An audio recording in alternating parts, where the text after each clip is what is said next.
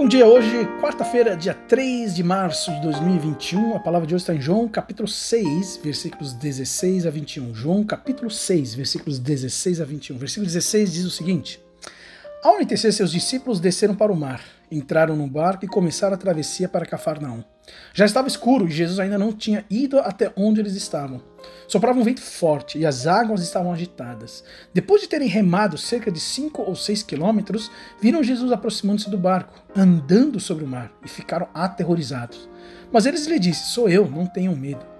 Então resolveram recebê-lo no barco e logo chegaram à praia para a qual se dirigiam. De acordo, com a, de acordo com a passagem de ontem, nós vemos que após a multiplicação dos pães, então Jesus ele se despede da multidão e ele pede para que os seus discípulos vão adiante, né? Pois Jesus havia então eh, separado esse tempo né, de solitude para estar então orando, né? Para estar ali tendo um momento a sós, né? Com, com em oração com, com o Pai. E aí então na passagem nós vemos que os discípulos então eles pegam o barco e eles vão né, em direção a Cafarnaum.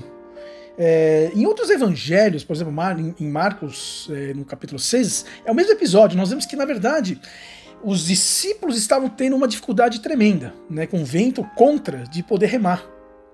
Né, e ali, Jesus, então, observando ali, do outro lado, então, Jesus ele vai em direção a eles. Olha só, interessante, né? Interessante que é, eu, na verdade, já tive uma experiência assim terrível né, no mar. E, e é, numa pesca né, no mar, que as ondas, cara, era, eram tão eram tão ondulantes né, que eu não conseguia nem ficar de pé. Né? Enquanto o pessoal pescava, é, dando alimento aos peixes, eu também contribuía, né, dando o meu almoço, né, que saiu tudo né, depois de todo esse enjoo e, e, e contribui alimentando os peixes também. Né? E interessante, é, eu, eu fico imaginando, você teria mais medo do que? Né, desse, barco enfrentando dificuldades no meio do mar. E, e para lembrar que esse mar da galera não era um mar, tá? Era, um, era uma lagoa. Mas uma lagoa tão gigantesca que se parece com um mar. Né? E aí então os discípulos, na verdade, ali. Eles, é, em outro episódio, Mateus, capítulo 8, nós vamos ver que, na verdade, eles enfrentaram uma tempestade pior né, do que essa. Então, é, ali existem alguns discípulos bem experientes, pescadores experientes, né, o próprio Pedro, é, João, Tiago, André, que, eles eram pescadores experientes, então eles estavam tendo essa dificuldade né, em relação ao mar, mas não era algo que os aterrorizava, os metia medo. Mas na verdade o que eles ficaram aterrorizados e com medo era justamente a aparição de Jesus andando sobre as águas. Né? Como eu disse, eu eu acho que eu teria mais medo né, do barco enfrentando essas águas turbulentas do que simplesmente ver alguém andando. É, mas tudo bem. Eu falo isso porque nós já é, nós lemos a passagem hoje, nós vemos que é Jesus andando, né? Mas enfim, é, na verdade, o medo, todos nós sentimos medo, né? Por exemplo, eu já vi gente assim, né? Uns marmanjão, uns cara que fala que é macho show mesmo. E aí fala que não tem medo de nada. Aí quando eu perguntei, mas e de barato você tem medo? Não, pastor, é diferente, barato é nojo. Uhum. Na verdade, eu não consigo ver a diferença, né? Mas tudo bem.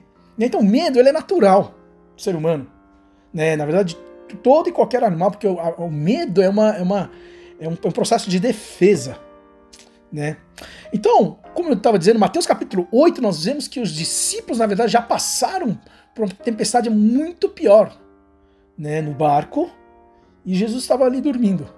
Né? Então, eles acordam, inclusive esses discípulos mais experientes, se eles ficaram a ponto de ficarem com medo dessa tempestade, é porque realmente o negócio estava pegando. Né? E naquele momento então, eles acalmam Jesus e Jesus acalma a tempestade. Não somente a tempestade, mas Jesus acalma seus corações. E naquele momento os discípulos ficaram então, muitos ficaram é, com medo, aterrorizados e admirados, né? exclamando: quem é esse homem?